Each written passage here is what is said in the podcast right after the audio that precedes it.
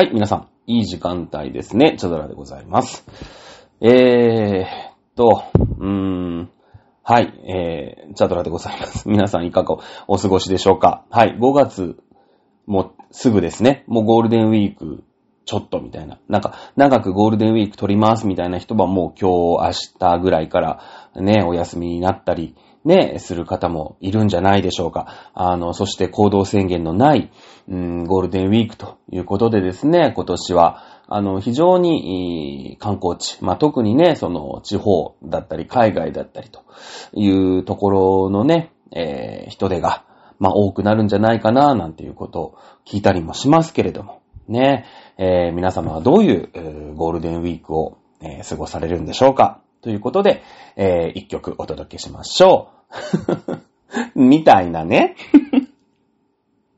みたいな、その、なんていうのかな。いや、今日何の話かっていうと、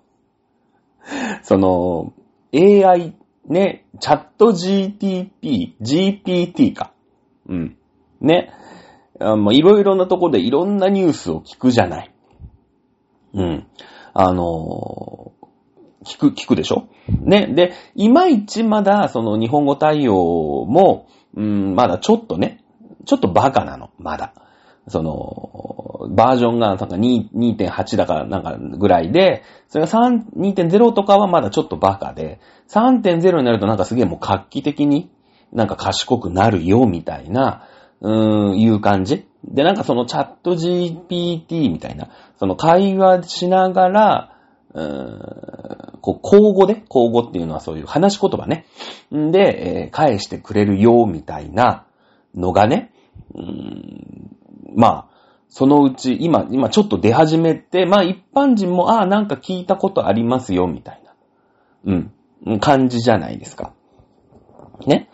えーそういう風になってるでしょで、その、じゃあ、チャット GPT ってその、もうさ、世界にあまたある、まあまあいろんな AI、まあもちろんそれは知識とかね、会話とかっていうのに今私は、まあ例を出してるけど、例えば絵を描くとか、うーん、音楽を作るなんていうのが、そのチャット GPT、まあチャットというか、G、AI でできるようになって、まあそれがね、こう、お話し合いみたいのがチャット GPT みたいな、いう感じにもうその AI と、その人間様が、なんかもう、なんか、わけが、その線引きがね、わけがわからなくなってくるっていうと、まあ、うんじゃあ人間様何なのっていう話にもなってくるんだけど、その、今私さ、一応、短い1分半ぐらいのフリートークをしたじゃない。そのね、えー緊急事態宣言が明けて、うん、ゴールデンウィークはね、えー地方なんかはこう人手がね、今年は多くなるよ、みたいな。ね、えーいう、その、なんだろう、私の中で、こう、朝の情報番組まではいかないんだけど、なんか、会社の車を借りた時に流れてる、もうエンジンをかけた時になんとなく流してる FM ラジオみたいな。いやいや別に AM ラジオでも FM ラジオでもいいんだけど、僕の中でその FM ってそういう、ちょっとこう、まあ、ある種偏見みたいのがちょっとあってね。うん。あの、AM はなんかこう、うん、すごいこう、なんていうの、 listen で聞くみたいな、うん、感じ。その、まあ、僕はほら、はがき職人をずっとやってたから、その、なんだろう、はがきをね、書いて、その、パーソナリティさんに読んでもらって、みたいな、そういうのあるじゃない。だから一生懸命聞くみたいな。だけどなんか FM は、なんとなくついてて流して、まあな、なんとなく聞いてるみたいな、そういう、そういう感じ？ヒアーみたいな感じ？英語で言うと。みたいなところがあるから、まあちょっとそれでね、いやいや、私は、その、ベイ FM のね、この、この番組すごい聞いてて、まあなんかメールとかも出してますよっていう人は、なんかね、ごめんなさいなんだけれども、そういうさ、で、今、私が作った、作ったというか、話したフリートークあったじゃない。それでは聞いてください。えー曲みたいな。ね。までの1分半って、実はこれ AI が作ってるのよ。うん。ね。えー、AI が、こう、私と会話をしていく中で、まあ、ゴールデンウィーク前の、えー、曲に行くまでの1分半ぐらいのフリートーク、何喋ったらいいですかね？みたいな。だからもう実はまあ、そうやっていろいろ教え込んでいくんだけどね、その AI には。あの、僕はラジオをやっていてとかさ。で、ラジオってのはこういうもので、その、うーんまあなんだろうね、曲に行く前にこういう少しね、えー、温めるようなトークをしてね、みたいなそういうのをどんどんどんどん会話していくと、AI がどんどんこう、お利口に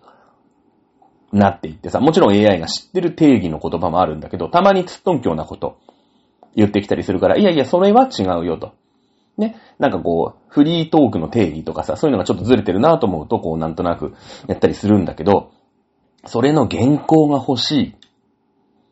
っていうと、まあ今一言一句、うーん、なんていうのかな、その、うーん読んだわけではないんだけれども、こういうことを喋られてはいかがでしょうかみたいなのを、その AI チャット GPT が教えてくれるわけ。ね。で、まあその、うん、なんだろうね、その、時効の挨拶とかさ、まあ、ネットの世界にはいろんなこう、うん小粋なトーク、小粋というか、まあ、うんなんとなくこう流してるね、そういうトークっていうのがあるわけでしょ。トーク集みたいなのが、きっとあるわけで、なんか、あの、はがきをね、えー、書くときのさ、なんか、平素大変お世話になっておりますみたいなそういうのもきっとあるだろうし、うん、なんかゴールデンウィークのなんとかかんとかみたいなそういうのもあるんで、まあ、こういったね、なんかゴールデンウィークの今年は、なんかそういう行動設計がないから、なんか旅行に行きたいねとか旅行予測、ゴールデンウィーク混む、なんとかかんとかみたいなそういういろんな情報を持ってきて、えー、でもほら、すげえ1万字とか2万字も喋れないから、まあ1分、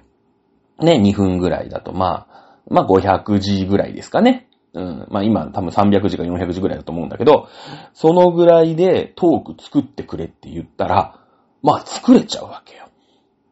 ね。すごいでしょ？今こう結構お試しなんだけど、でもこれってそのバージョン3とか4とか5とかってどんどんどんどんなっていくと、その僕はこういうキャラクターで売っていきたいんだと。ね。で、こういう、だからそのなんていうの、ちょっと下ネタを入れる、入れて、まあ、例えば女の子でさ、ね、ちょっと下ネタも入れて、なんか男性ファンも撮りたいんだとかっていうと、そういう、いやらしくないけど、ちょっとエッチなみたいな。例えば断蜜とかそうじゃん。なんか、その断蜜のキャラって、なんかちょっとエッチなお姉さんっていう、そういう触れ込みでさ、なんかそのエロも、まあまあいけますよ、みたいな。全然なんか軽く受け流しちゃいますけど何かみたいなとこで男心くすぐってる的なキャラじゃないですか。ね。だけどこう、同じ、まあ、40そこそこぐらいの人でも、そうじゃない売り方の人って、ね、いるじゃないですか。なんか同じエロでもなんか神々しいエロみたいな、よくわかんないけど、いやほら、可能姉妹のエロと断密のエロ違うじゃないですか。あんまり力入れて喋るとこじゃないのかな。ね？なんとなくそんな感じするじゃないですか。だけどその辺は、こう、いろんな様々なエロが、世の、まあ、エロじゃなくてもいいんだけどさ、その、爽やかさとかエロさとかそういうのも混ぜ、いろいろ含めてトークとかを、あの、チョイスしてくれるわけよ。ね。だから、その、なんだろう、今は俺は FM っぽいっていうのをしっかりチャットに教えて、そういうなんか聞き流す、イージーリスニングみたいな感じの、うん、トーク欲しいよみたいなのを、こうチャットとね、チャットでこう、AI と、あ、ケンケンガクガクやるわけですよ。ね。で、それはさ、実はラジオの世界って、その編集会議とか、その番組の前に、なんか、ディレクターと打ち合わせとか、そういう時間なんだけど、もうそれが一人でできちゃってるわけ。その、うーん、まあ、ラジオ版、ラジオ局にね、ずっと勤めてるとか、制作会社で、えー、ディレクター役やってる、なんとかくん、なんとかくんみたいな人がいてさ、構成作家の人がいてさ、ね、えー、そうやってこう、じゃあ今日の番組どうしていきましょうみたいな。で、リサーチャーみたいな人がいてね、なんかこれについてもうちょっと掘り下げて調べといてくれ、みたいなそういう資料を作る人とかいて、で、こう番組ってまあなんかなっていくわけじゃない。だけど今それが、その、一人で、その AI っていうやつが何、何役にもなって、なんなら、そのゴールデンウィークのその旅とか旅行みたいなテーマで今喋ったから、その、それに合う曲っていうのも、まあもちろんね、今ここはネットラジオですから曲流せないんだけど、その、いろんな、まあ例えば J-POP だったり、えーわかんないビートルズだったり、そういう洋楽だったりっていうのもジャンルを指定して、その普通だったらさ、俺はこうね、ラジオ局知らないけど、その、ラジオ局の、その、なんていうの、CD 保管庫とか、レコードの保管庫みたいなところに、こう、音源を取りに行ったりするんだけど、それがもうできちゃうじゃん。だって勝手にさ、それでは聴いてくださいって言ったら、いや、曲はこれがいいと思いますよ、みたいな。いや、な、なんか、なんか、例えば、うん、もう1ヶ月前だったら、なんか、いや、桜がいい季節になりましたね、とかね。そういう桜っていうテーマで喋って、ね、あの、今日、うん行ってないんだよ。行ってないんだけど、なんか皇居のね、えー、なんとか西通りを通っていたら、あの、とっても桜が綺麗で、で、もう散り始めちゃったんですけどね、なんて。そしてなんかそのデパートに行ったら、なんか桜、ね、あるじゃない、そういうさ、春を感じるようななんか竹のごご飯みたいなね、うんそういうのもあって、なんかあの、ベンチでおにぎりを食べちゃいました、みたいな。うん。それでは聞いてください。決命して桜みたいなね。えー森山直太郎で桜でも何でもいいんですけど、何でもいいんですけど、そういう、まあ今すごい簡単ですけど、それトークに応じた曲とかも、もう勝手に選んでくれるようになるわけよ。だからそうなってくると、もうね、その、じゃあ、実際に、その、まあ、ラジオだったり、テレビだったり、まあ、テレビは、このビジュアルがあるけど、でもその、うーんなんていうの？うん今さ、テレビの世界でも、あの、なんていうんですか ?V、VTuber みたいなのがもうテレビに出ちゃってる時代だから、ね、なんかほら、いるじゃん、なんか、キャラみたいなやつがさ、実際動いてたりするテレビあるじゃない？なんか三四郎と絡んでるとか。そういう時代が来るから、もうそのうち、なんかそういう世界になってくるぞ、これは、みたいな。うん。ね。そうなってくると、こう人間様いらなくね？ってなるわけ、結局は。なんか。もしくは人間様でもその得意技能を持ってる、そのいわゆる数字を持ってるみたいな。まあ、何でもいいから目立ったやつ以外は AI でよくね？みたいな。いや、感じになってくるじゃん。だって、その、うーん、なんていうのかな。ね、じゃあラジオ番組とかテレビ番組作りますよっていう時に、じゃあダウンタウンのまっちゃんはまちゃんは、もうすげえ認知度がもう世界ね、的っていうか日本的にあるから、替えは効かないじゃない。あれが VTuber だったらほんまにハマちゃんなんかいってなるけど、じゃあそれ以外の人たちって、なんかもう別に AI でいいよねっていう感じになるよね。うん。いや、俺もその、これからね、規制がどうなっていくとか、こう、チャット GPT っていうのが、どういうう風にね、こう人間様に、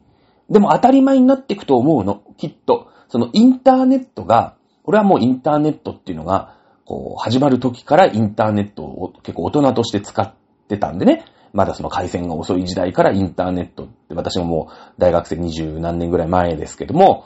にあったんだよね、もうね。うん、まあその前に パソコン通信とかあったんだけど、その時代からインターネットやってて、もうインターネットなしじゃ無理じゃない。もうインターネットなしだったら、あの、友達と待ち合わせてる飲み屋にすら行けないわけ、もう。ね？なんか。昔はさ、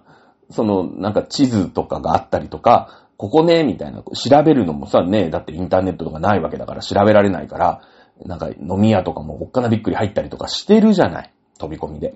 だけど今もう店のなんかお品書きとかさ、そういうの全部見れたりもするし、まあなんなら席もね、そこで予約して、友達との待ち合わせも、あ、じゃあなんか10時半に四ツ谷ね、みたいな感じでね、待ち合わせるんだけど、店の場所なんか一個も知らなくてさ、URL だけペタって貼り付けて、ここ集合みたいな感じでさ、なんか行くじゃない。だからもうインターネットがなかったら何にもできなくなっちゃってるんだけど、そうなってくるとこう AI がね、こう、どんどんどんどんこう活躍していくとさ、その、なんていうの、うん人いらなくなるよね。ね、こでも人間って増えてんじゃん。日本は減ってるよ。先進国はね。だけどその90億人だ、100億人だってなっていくと、いや、いらないよね、不必要だよね。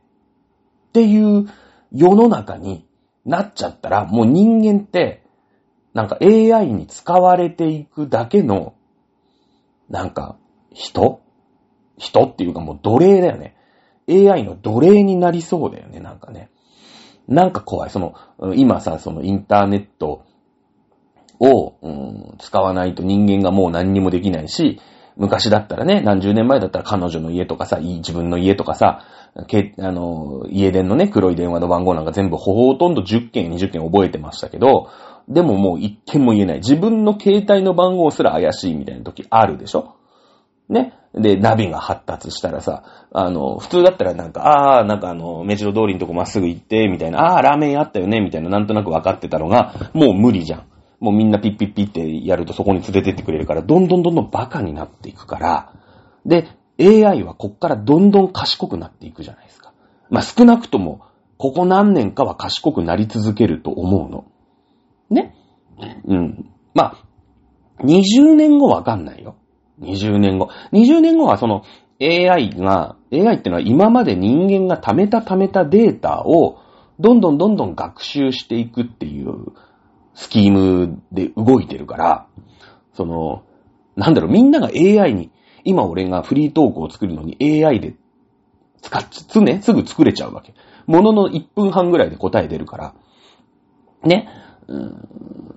その、なんだろう。それはさ、人間たちが今までやってきたフリートークから、こう、引っ張ってきてるわけよ。ね。AI 絵師とかもそうじゃん。今まで人間がめっちゃめちゃ、その、うーん、描いてるから、その絵をね。めちゃめちゃ絵を描いてるから、そこから、例えばなんか、なんかいろんなシチュエーションいると、なんか冬のね、えー、街中で、えー、ほわほわの手袋を取って、ふーってこう、はーってやってる、うん、女子高生とか、もうダメだな。俺その、そのチョイスがもうダメだな。ダメなんだけど、とか、やると、きっとね、今皆さんの頭の中に、こう、手袋を取って、こう、なんだろうね、ほーはーってこうやってる女子高生が出てくると思うんだけど、でもその、なんか、それのま、最大公約数みたいな女子高生の絵をもう描いてくれたりするわけじゃん。結構可愛い、可愛い女子高生とかの。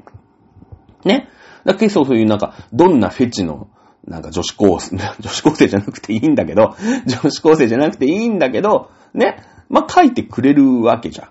ん。ね。まあまあそう、えー、なんか、いろ、いろんなシチュエーションで、例えばなんかビッグベンの前でとかね、そういう時指定してあげれば、うん、なんか、シャーロック・ホームズを気取ってる女子高、女子高生なんだね。なんか、名探偵コナンのなんかコスプレみたいななんかしてる、で、工藤新一のコスプレをしてる女子高生って言っても多分描いてくれんのよ。ね。でもそれはきっとビッグベンの絵を描いてるやつがいっぱいいるし、えー、シャーロック・ホームズのコスプレをしている、まあ、絵とか写真とかが世の中に出回ってるから、いいんだけど、あと20年後ぐらいには、そのみんながみんなそうやって AI から引き出しているじゃないですか。そうすると、その一次制作、人間がまず書いた感じねえー、それのストックが多分 AI の世界の中でもうなくなるじゃん。人間がもうだってバカバカしくなって絵なんか描かないよね。だってその、うん、例えばなんか小説の挿絵とかだったらもうさ、そういうイラストレーターさんに頼むよりも、もうだってできちゃうんだもん。ね。なってくるじゃん。ね。そうなってくると、その、うん、まあ、ネットの世界かなんかに一時制作の、うん、絵がどんどん枯渇してくるから、こう、みんなが同じ絵になってくるとオリジナリティがなくなるじゃん。そうするともう AI の方も、もう同じ絵しか、こう、ダウンロードできなく、ダウンロードっていうかね、こう制作できなくなるから、20年後に AI がどうなってるかっていうのはもうなんか自滅してる可能性はあるけど、でもその前にきっと人間が AI なしでは、暮らしていけなくなるから、で、AI が最終的に自分を自爆すると人間も滅びるっていうね、世の中になっていくんだけど、ね、怖い世の中だよね。どうやってこの世界を生き延びていかなくちゃいけないのか、みたいな。なんかそういう、その、うん、だから産業革命の時にさ、一生懸命石炭をね、こう掘って、え、いたりとか、その石炭からで、の炭鉱から水が出てくるから、それをね、水を排水しなくちゃいけないから、一生懸命こう天秤棒を担いで水を排水してた人とかが、蒸気機関とかで、こう、ポンプとかが作っちゃって、お仕事がまあなくなるわけですよ。ね。で、うーん、まあ、その、それ以来の産業革命の時代に、今、実は来てて、だから思うのは、私は歴史が好きだから、その産業革命、の時に、きっと、え、あの、いや、便利なのはわかるんだけど、その、俺たちは手で掘ろうぜとか、俺たちは水は手で抜こうぜっていう人が多分いたんだよね。で、今その、全、もうすごいじゃん。全世界的なそのチャット GPT とかっていう AI に対してどう規制をかけていこうみたいな。いいじゃん、そんなの使ったもん勝ちだぜみたいな、いう話とそのせめぎ合いできっと人権とかがあって、ね、難しい世の中になってるよね。はい。あの、全然、あの、今ここまで喋って答え出ないんだけど、すげえぜ AI っていうね、時代を今ね、あの、もっと楽しんだ方がいいと思うよね。うん。なんか、知らないうちに規制とかされるともうわけわかんなくなっちゃうし、あ、そうなんだとかしか思わないけど、じゃあその規制に対してどういうアプローチで規制をかけていこうっていう人を支持するとかね。うん。そういうのって本当にちゃんと使っていかなかったらわかんなくなるから、今のうちからね、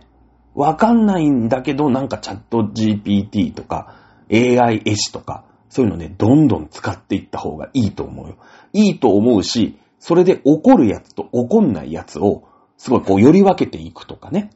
うん。ここは使っちゃダメなんだとか。まあ、例えば学校とかね。美術の宿題とかさ。そうな、レポートとかね。そういうのに使ったらなんか、結局自分のためにならない。なんで自分、その単位を取るために言ってるのか、自分が賢くなるために言ってるのか、みたいなことじゃん。ね。だから、いやもちろん単位は取れると思うし、そこそこの論文書いてくると思うから、いいんだけど、何のために言ってんの？みたいなところをちゃんとしていかなかったら、もうぐずぐずになるじゃん。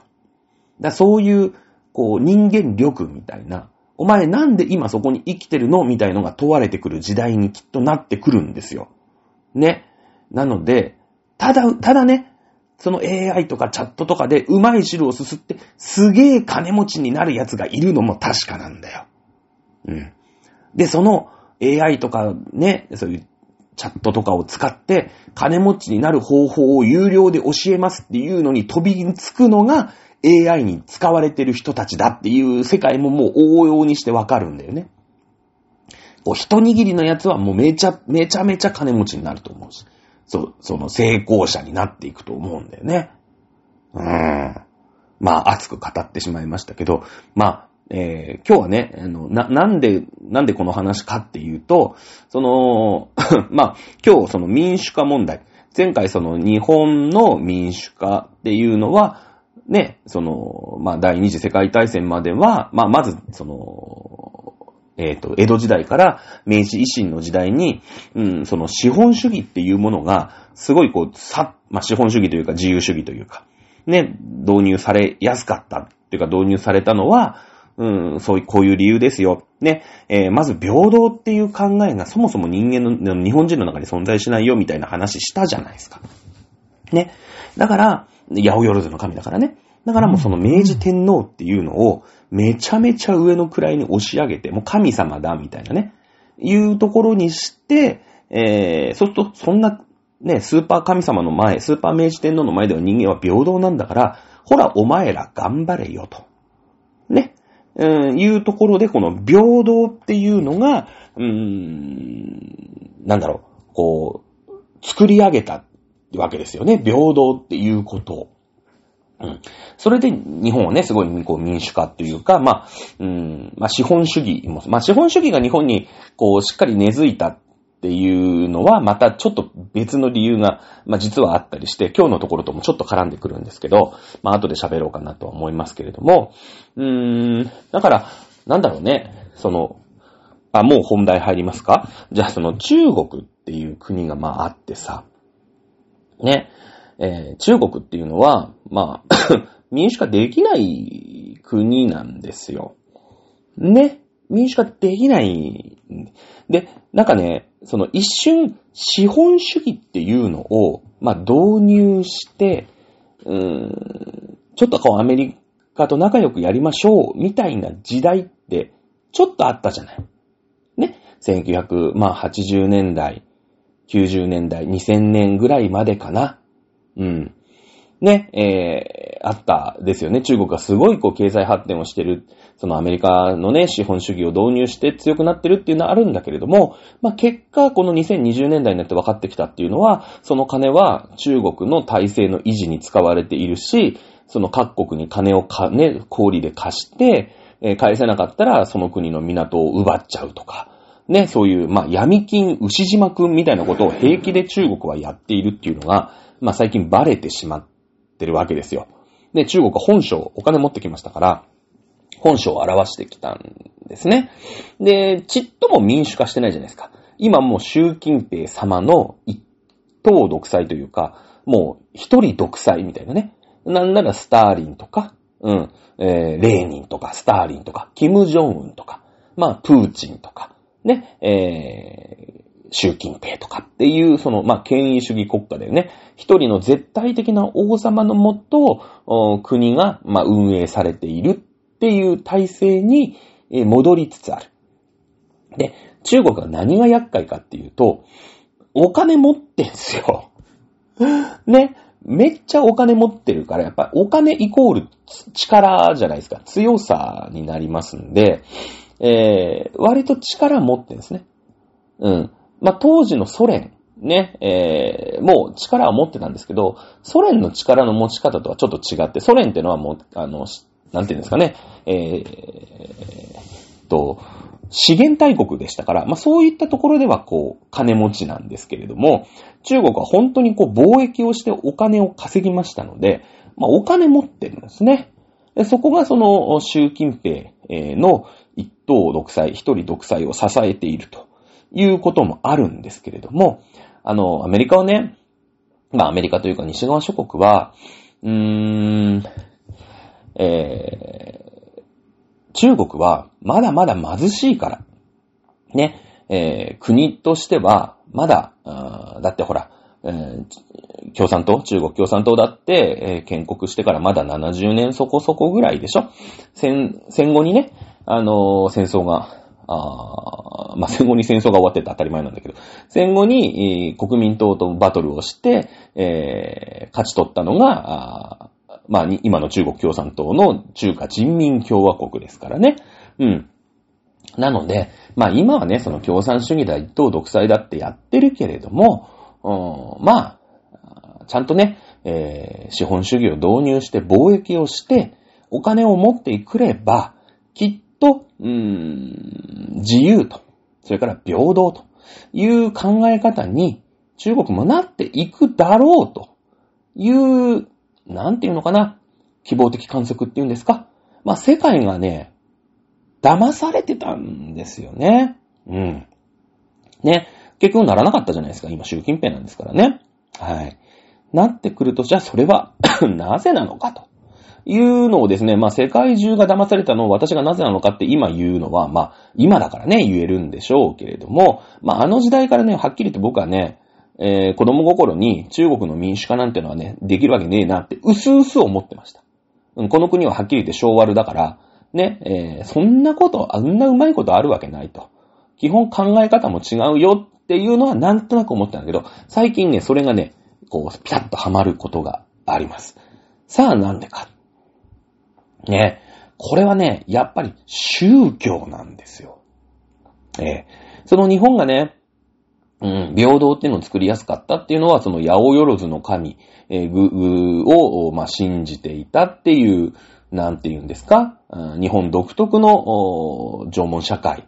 えー、からの流れですよね。うん。みんながみんな、なんかいろんなのを信じて、でもみんながみんな違う、違うのを信じてるけど、お互いにディスらないじゃないですか。俺はこの山を信じてる。俺はこの岩を信じてる。俺はこの海を信じてる。ね。えー、だけど別になんか隣のやつが、うん、この海を信じてようが、あ、お前はこれを信じてるんだ。なるほどね。ね。でも俺は、やっぱり、うん、自分のね、家 のまあ、裏庭にある、うん、この山を大事にしていきたい。ああ、そうなんだ。で、こう、お互い認め合うじゃないですか。だからね、日本って宗教戦争しないんですよ。あの、なんていうの、いわゆる宗教みたいな体系化されたとしても、その浄土真宗バーサス浄土宗みたいなさ。ね。なんか浄土真宗対浄土宗なんて、そのイスラム教の新、ね、スンニ派対シーア派とかさ、えー、まあ、プロテスタント対カトリックとかね。うん。いうので喧嘩してもおかしくないんですよ。海外の常識から言えば。なんならもう宗教が全く違った方が喧嘩しないじゃないですか。なんか。世界ってね。だけど、プロテスタントと、なんか、カトリックなんかすげえいつも喧嘩してる。もちろん、宗教が違って喧嘩することありますよ。イスラム対ね、十字軍みたいな感じで、その宗教が、違う宗教同士が戦争することって、これはイデオロギーの戦争で全然あるんだけど、宗、宗派の違いも、バトルの対象に全然なりますよね。何お前らなんか士官だぞとか言って座ってんだつってね、全問答だみたいな感じで、なんか臨済宗と曹洞宗喧嘩したりとか聞いたことないじゃないですか。まあ、なくはないんだけどね。うん、あのー、えっ、ー、と、法華宗、法華経ね、えー、日蓮宗はちょっとこう、排他的なイメージがあったんで、いろんな宗派を攻撃したりとかしますけど、でもあんま習わないでしょ。その山川の 日本史時点で言ったら星1個か2個にはなんないと思うね。センターレベルでは多分覚えなくてもいいと思います。私立、南関私立大学で日本史で受ける人は、うん、覚えた方がいいかなっていうぐらいの、なんか、あのー、まあ、レベルの覚える。ね、そういう、あんま大事じゃないってことですよ。ね。いうことで、じゃあ中国って、ね、中国文化というか中国、ね、えー、って、何の、まあ、あ宗教を重んじているかということなんだけど、これをね、まあなんか中国イコール仏教みたいなさ、日本ってほら中国から唐の時代とかね、えー、剣闘士とかさ、剣髄師とかって言うと、うーん、こう、中国からなんか仏教をね、勉強に行って帰ってきましたとかさ、ガンジンとかね、えー、いろいろいるじゃないですか。ああいう人たち。必ずなんか中国に行くと仏教を勉強しに行くんですけれども、あの、まあももちろんね、その仏教が、その、まあインドで生まれて中国でこう、うん、うやうやってこうなってね、体系化されたってのはあるんですけども、中国って仏教国じゃないんですね。アジアで仏教国なのはタイだけなんですけど、まああと、まあ、言って日本かな。一応ね、中国ってね、儒教の国なんですよ。儒教。儒教っていうのはね、まず儒教が宗教か宗教じゃないか問題っていうのがあって、なんかさ、宗教って、なんか神様とか、絶対神とか、なんかそういう人を超えた何かみたいなのあるじゃ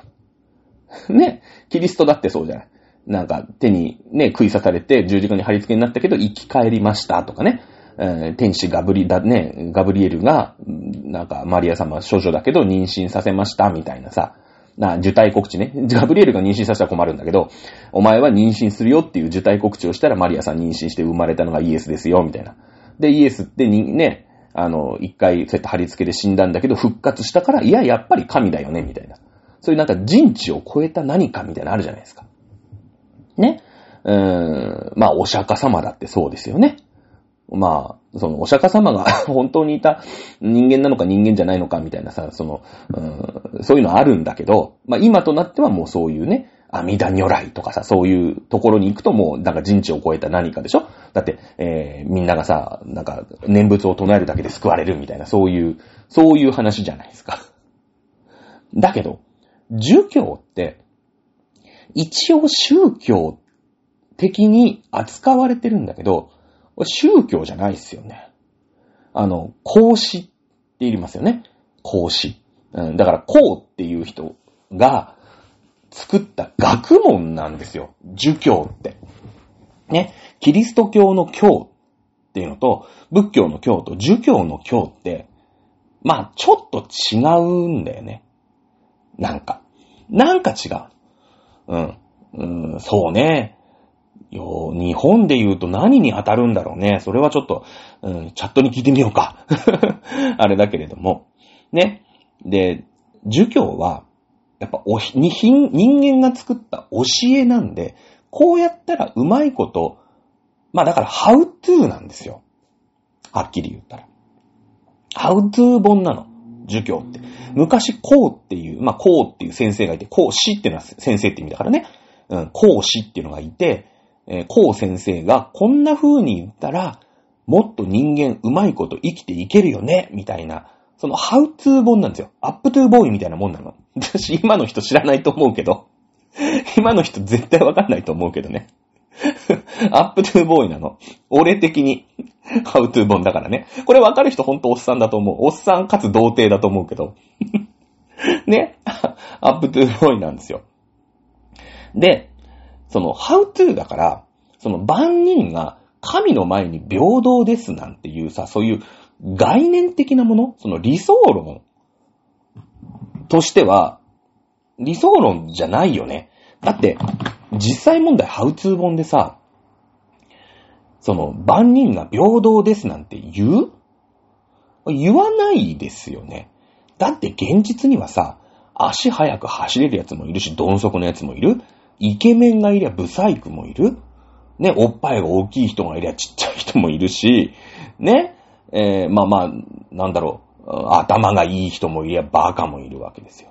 ね、すごいみんなのために頑張りや、頑張る人もいれば、すぐ手癖が悪くて人のもの盗んじゃう奴もいる。人間って平等じゃないじゃないですか。そもそも。そうですよね。人間って平等ですか？平等じゃなくないですか？ぶっちゃけ。ねえ、隣の芝は青く見えるし、いや、だって実際問題金持ってるやつと金持ってねえやついるしさ。ねえ、だけどなんか、人間って平等だ、みたいなね。キリスト教とか、言ってっけど、儒教はね、違いますよ。もうよりよく生きるためのハウトゥー本ですから、やっぱより現実的なんですね。そうですよね。じゃあ、ね、その政治をやるとか、こう、人民をね、国として導いていったときに、全員が平等じゃないじゃないですか。バカがね、うーん、なんか政策を決めるね、例えばこの時期に小麦を巻きましょうとかさ、うん、この時期にこうこういう勢力と仲良くしましょうってかとかっていうのを、バカがやるよりも、賢い奴がやった方が国ってま、うまいこといくじゃないですか。これ今の日本だとそうですよね。ね、バカな総理大臣が、わけのわかんないことやると、失われた20年とかになるわけですよ。ね？ダメなんですよ。イラッとしてね、なんかあの、俺が勝手に原発に行って指示を出すみたいので、総理大臣が原発に行くようじゃダメなんですよね。はっきり言ったら。ね？だってお前が言ったって何にもなんない。ただ混乱するだけ。だから総理大臣だからさ、被爆しちゃいけないから、いろんなとこでいろんな人が気を使ったりとかするわけでしょ？うん、やっぱりね、総理を、そんな、なんか被爆させてさ、なんか病気になってましたとかって大変だから、いろいろ作業の邪魔なんですよ、そんな人が来たら。いや、落ち着いてね、ほんとご苦労さんっていうのはいいよ。今でもやるよね、そういうの。うん。だけど、バカが国のトップになると、ろくなことにならないじゃないですか。だから、優れた人。ね。エリート、一部のエリートが、残りのバカな愚民、ね、を指導していったら、国って、すごいすんなり行きますよねっていうハウツー本なんですよ、儒教って。そもそも。ね。で、その中国は家居っていう、うん、今で言うと、なんて言うんですかね。日本で言うとこの国家公務員上級一種？言わない、なんて言うの？国家公務員一種って言うんですか？ね、いわゆる官僚になるための試験があって、まあ、家居ってね、日本はほら、ね、1億ちょこちょこぐらいしかいませんけど、向こうは10ね、何億人いますから、もうめちゃめちゃきつい試験なのね。倍率が。でもやっぱりその倍率がすごいってことは、そこにパスした人っていうのは、優れた人間であるという証ですよね。うん。で、その人たちが、その共産党員として、えー、いるわけですよ。で、このアホなね、愚民たち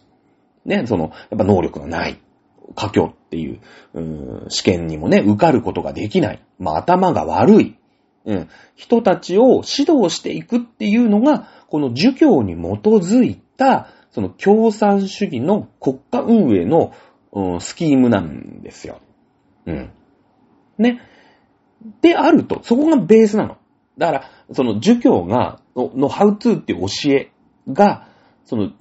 うん、宗教的に信信仰されてるんですよね。もう根付いちゃってるのに、この、うん、中国人全員の中に。で、そうなってくると、いや、俺たちはどうせ家居にも移らん、ね、家居なんて、そんななんか、受かるわけもないし、でも俺たちは、もう稲を育てて、えー、生きていく。で、その国の難しい政治みたいなことは、その一部のね、その共産党員というエリート様が、俺たちを導いていてくれるんだ、という考え方が結構、はびこってるんだよね。そうなってくると、その、優秀な人、その家境を、うーん、通ったようなエリートが、その辺でね、うーん 酔っ酔っ払ってさ、管巻いてるような飲んだくれの親父。ね。まあ一応仕事には定職にもついてんだかついてないんだかわかんないような飲んだくれが一人一票なんて不平等だよねっていうことになるわけよ。うん。で、逆に飲んだくれの親父も、いや、あいつらは偉いから、ね。あのー、まあ、なんかそう、官僚試験も受かったし、偉いから、えー、まあ、俺たちと一人一票なんじゃことはないよね。ね、それはまあまあ不平等だよねっていう考え方なんですよ。ね。そうなってくると、そもそもその、民主化みたいなので必要な平等っていう考え方が全然根付かないじゃないですか。もう下の人も、俺たちはあの人と同等のなんか権利があるなんてそもそも思わないし、上に立ってる奴はなんであんな勉強もしないような飲んだくれと俺たちが同じ一票なんだみたいなこともあるじゃん。まあ日本はね、そのないし、その平等の考え方がもう、うなんていうの？ちゃんと身についてるから、ん、まあ桜井パパね。あの、嵐の桜井くんのパパって結構高級官僚なんだけど、偉いね、官僚なんだけど、例えば桜井、桜井パパと、俺？しがないサラリーマンね、もう年収で言ったらもう10倍、20倍ぐらいあるんじゃないですか？知らないですけどね。えー、の、桜井パパも、一票だよね。きっと。きっとっていうか絶対一票だよね。その、うん、どこに住んでるのか知りませんけれども、港区区議会議員とかにさ、投票に行った桜井パパは一票しか入れられない。俺も、まあ、港区には住んでませんけど、僕も松戸市長選挙に行くときには、一票しか入れられないじゃないですか。だからもう日本って平等だよねそれが平等だよねっていう考え方なんです。そもそも考え方違うんですよ。ね。なんで、その、中国も、一応ね、どうやら資本主義っていうのが、欧米で流行ってると。これは儲かるぞ、みたいな、うーん、感じはあって、その、孫文ってやつがね、えー、秦っていう国の後に、まあ、辛亥革命っていうのできてさ、孫文ってのは国民党を作るんだけれども、これは、あの、孫文ってのはアメリカに留学とかしてて、結構アメリカ流の考え方が根付いてるから、あ、資本主義っていいねってなるんだけど、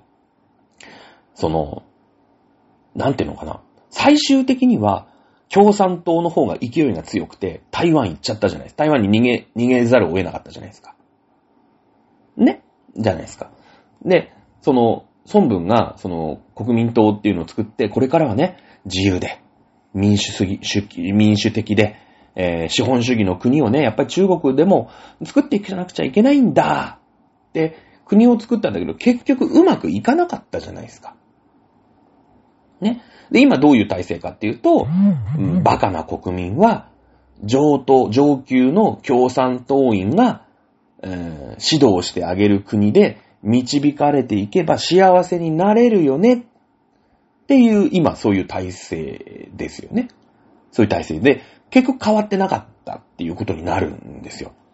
で、これがなんでかっていう話なんだけど、これも儒教なんですね。儒教って、うーん、そのね、まあ、死の交渉っていう考え方なんだけど、死の交渉って章、章が一番下ですよね。商売をやるやつは癒しいんですよ。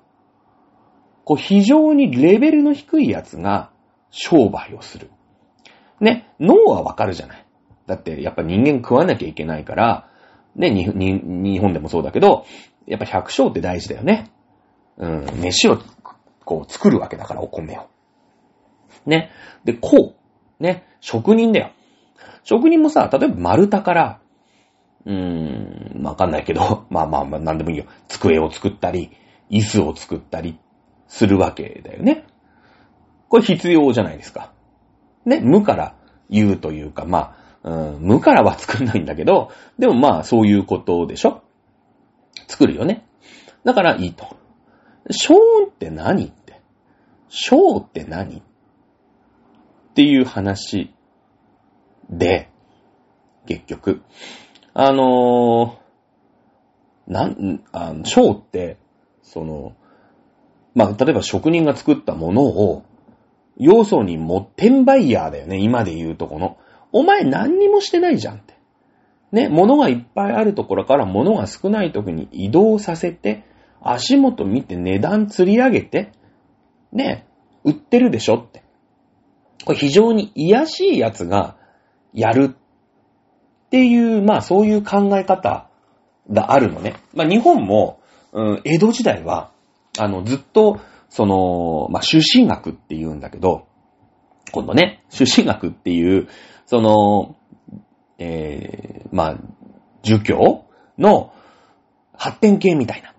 ね。えー今度だから孔子じゃなくて、朱子ね。朱先生。ね。孔子っていうのが、まあ、まあ、儒教を、開いたとして、今度その、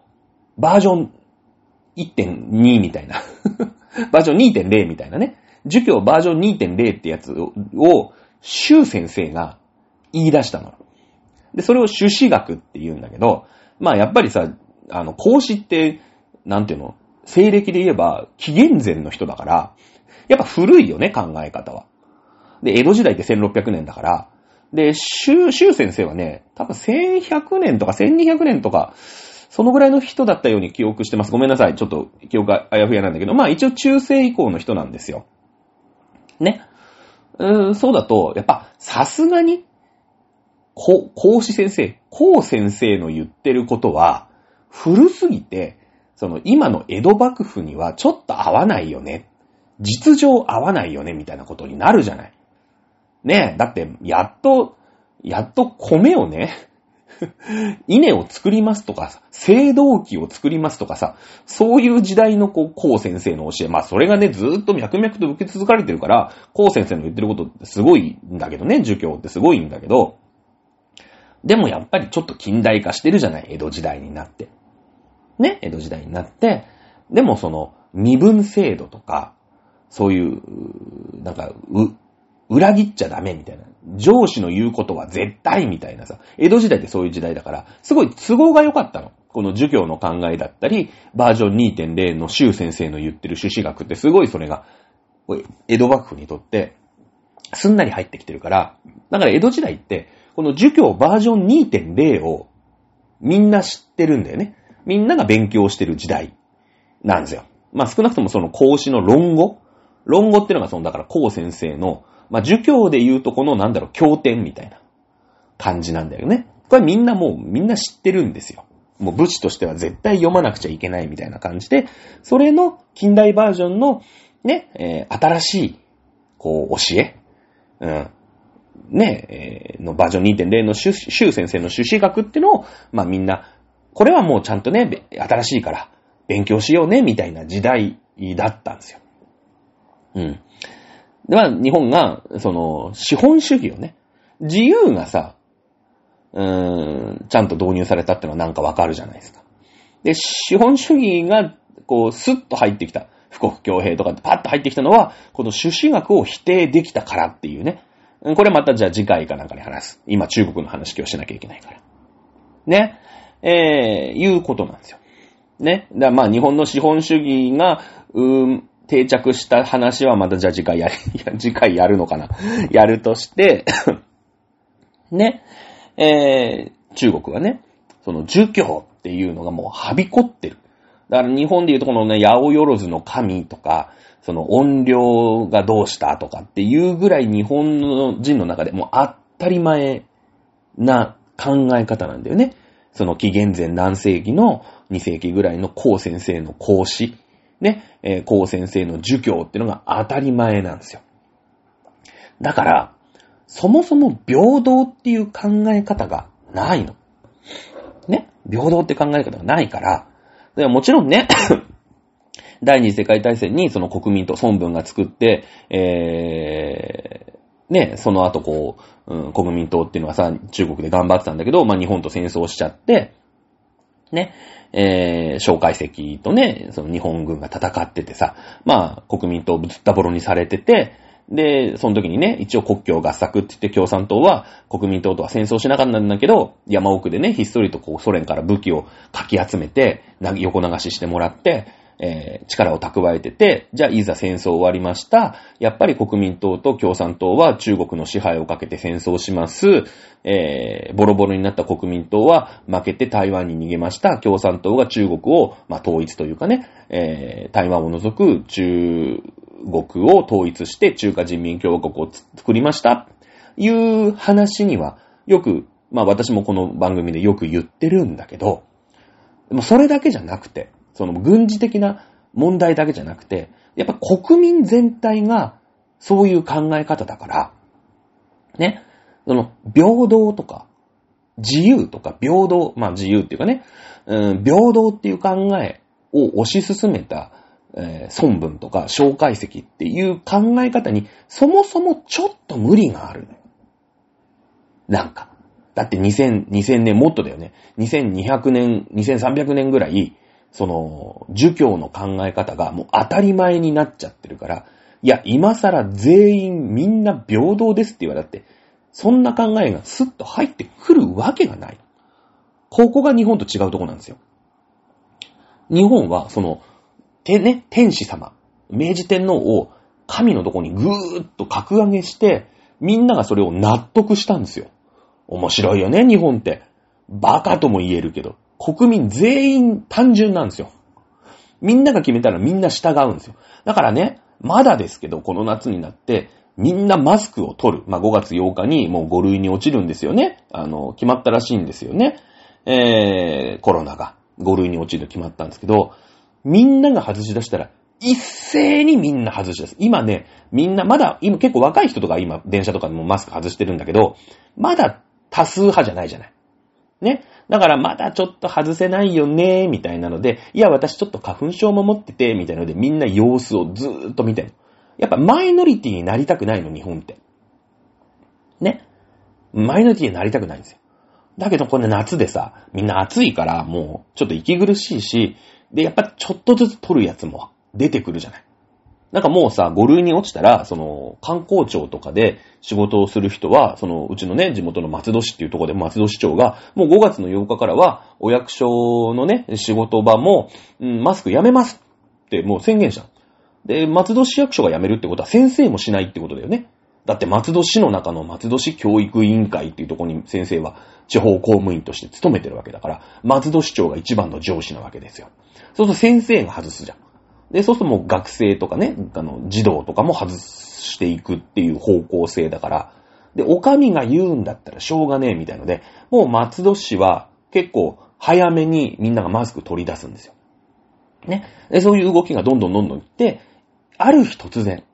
みんながマスクをしない夏っていうのが多分来るの。日本人ってそういう感じだから。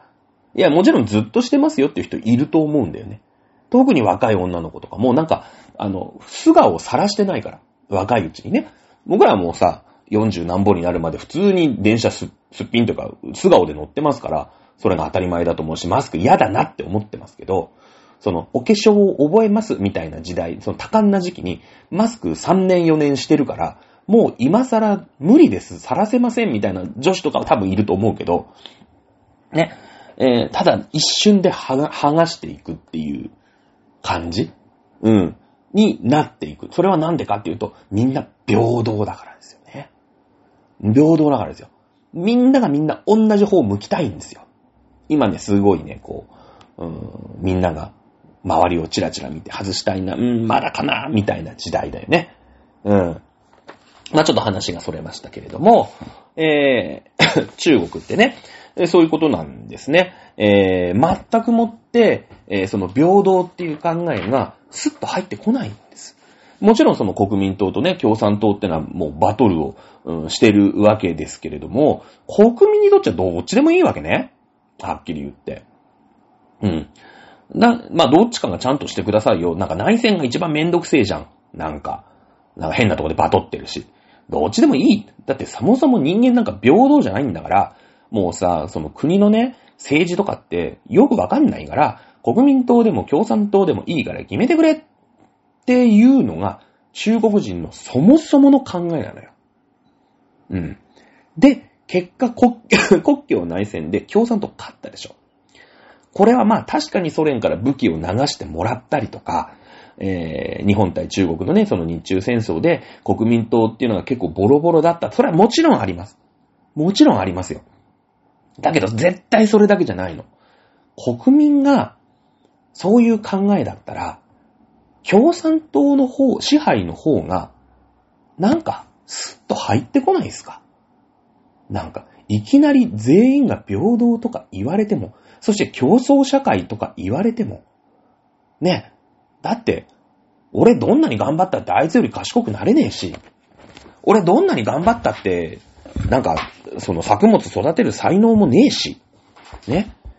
だったらよ。だったら、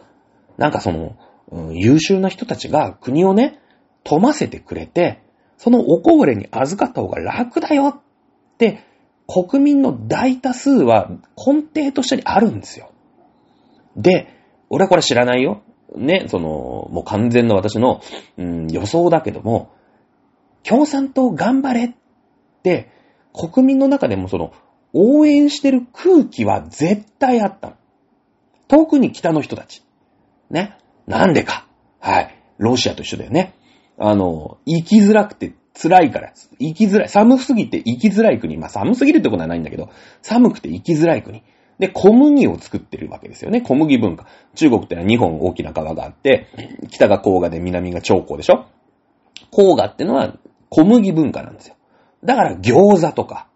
ね。えー、まあラーメン、ラーメンっていうかその峠麺とか言ってさ、なんか、こうなんかパンの寝かしたやつみたいのをこう、シュッシュッシュッって、そう、刀っていうかなんか、包丁みたいのでさ、切って、それをお湯の中に落としていく。それ麺料理があるじゃない。ね。だけど南の方は、米の文化だから、そのラーメンとか、餃子、餃子も皮が小麦だから、そういう小麦の文化はないの。水豚みたいなのもないし、中、ね、四川料理で、あの、餃子出てこないでしょ？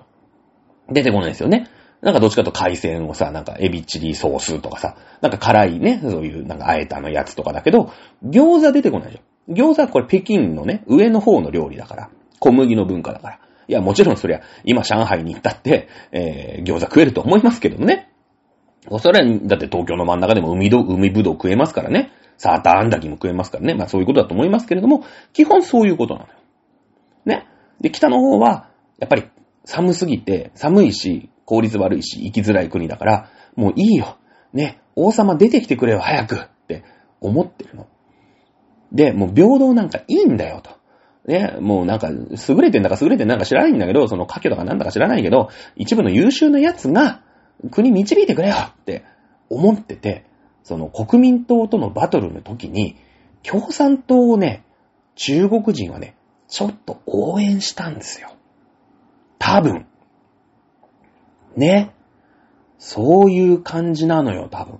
で、そんな感じで中国人、え、中国、えー、中華人民共和国ができてるじゃないですか。はい、よかったよかった、中華人民共和国できたねって。ね、なってるでしょ？じゃあ、ね、資本主義だなんだってやっぱ儲かるから。やっぱお金持ちにはなりたいじゃないですか、みんな。ね、中国も国としてお金がないから、いや、アメリカのね、なんか、いやいや、もうアメリカさんすいません、ちょっと資本主義やってみたいんですけど、って言ってね、うまい汁吸おうとして、でも国としては全員ね、えー、まあ、ほら、国営企業だから。ね、資本主義やってるふりして、その資本主義の旨味だからなんだろう、まあ、アメリカで言えばさ、ビル・ゲイツとかさ、ね、イーロン・マスクとかさ、ああいうすごい大金持ちみたいなやついるんだけど、中国もまあた、たまにいるんだけど、ね、ジャック・マーとかね、いるんだけど、その、いいとこね、その超富豪のところを中国の共産党が全部金を吸い上げて、国民をね、安くピンハネして、こう、ろ、なんていうの？安い賃金で、いやいやもう、私資本主義やります。ね、えー、世界の中で、もう中国はね、人もいっぱいいるし、安い人件費で、ね、どんどんどんどん、物、皆さんの工場として働かせていただきます。っていう触れ回りで、中国は、その、世界の工場として、安い、大したことないものを世界中にばらまいていったんですよ。ダイソーの増加とかそうだよね。メイドインチャイナばっかじゃないですか。服とかもそうですよね。メイドインチャイナばっかりじゃないですか。だからその、まあ、日本で言うとこの、そうね、1900、うーん、20年とか、30年とか、1900年とか、そのぐらいのイメージを50年、60年、70年ってずっとやってるんですよ。で、稼いでるんですよ。結果何が起きたかっていうと、ただただ共産党が強くなって、習近平っていうアンポンタンが生まれてきたっていう、うん、力持っちゃったから。で、その、軍事とかにも金を使えるようになってるから、今まではその国内のね、こととかも精一杯だったけど、軍事とか他の国に影響力をやるともうすごい気持ちいいじゃん。で、こういろんなところに金をばらまき始めたりとか、ね、その中国の、うん、一心というかさ、中国の、うん、世界に対する影響力。中国いないともうやってきません。何で何でも中国の味方ですみたいなそういう味方作りをするために中国は大盤振る舞いをして、どんどんどんどんいろんなところに金をばらまいてるんですよね。そんな国が民主化できるかね、金持ちになったって国民が金持ちになってるわけじゃない。いや、もちろんその中国の共産党の、うん、共産党員と仲良くなったり、自分が共産党員として、えー、うまい汁をすすったり、賄賂をもらったりして金持ちになる奴はいるけど、全員が全員その、うん、給料が上がってるかと、そんなことはないのね。